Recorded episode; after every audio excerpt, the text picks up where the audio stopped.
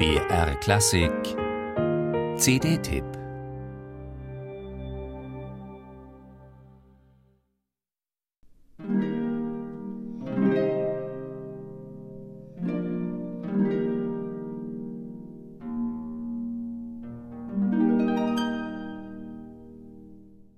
Was für ein magischer Anfang!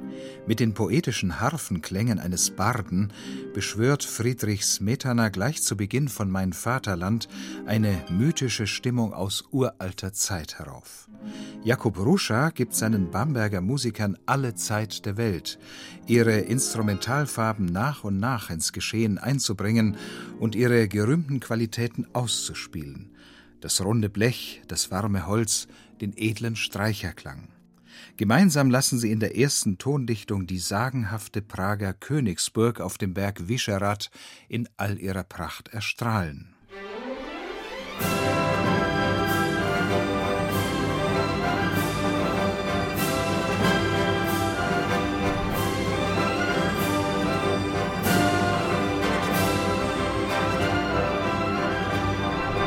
Auch das bekannteste Stück des Zyklus, die Moldau, hört man bei Ruscha und den Bamberger Symphonikern mit einem Nuancenreichtum, der verblüfft.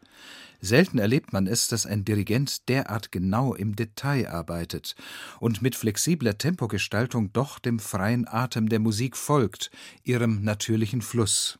Ruscha entdeckt in der Moldau vorimpressionistische Stimmungen und lässt die Paare in der Bauernpolka graziös ihre Runden drehen.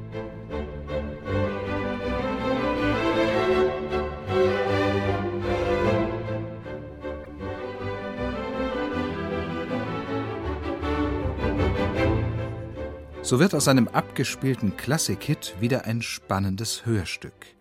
Einen schroffen Kontrast dazu bildet in Mein Vaterland die dritte Episode um die Maid Scharka und ihr männermordendes Amazonenheer.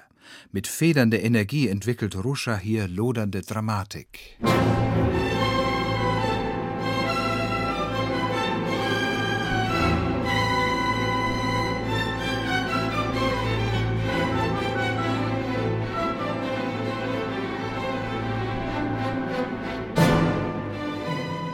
Ähnlich wie die Moldau zeichnet auch der vierte Teil aus Böhmens Hain und Flur ein idyllisches Naturbild.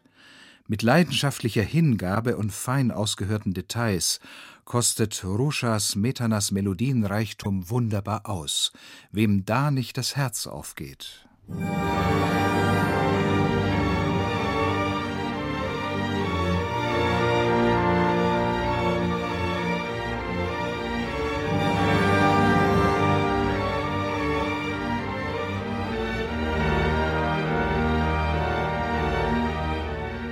Ruschas Sehnsuchtston geht unter die Haut. Seine verinnerlichte Lesart von Smetanas Vaterland entfaltet eine zarte Melancholie. Seine breiten Tempi vermag er mit seinen Musikern beseelt auszufüllen. Auch in den letzten beiden Teilen des Zyklus, die den Freiheitskampf der Hussiten verherrlichen, meidet Ruscha heroisches Säbelrasseln und nationales Pathos.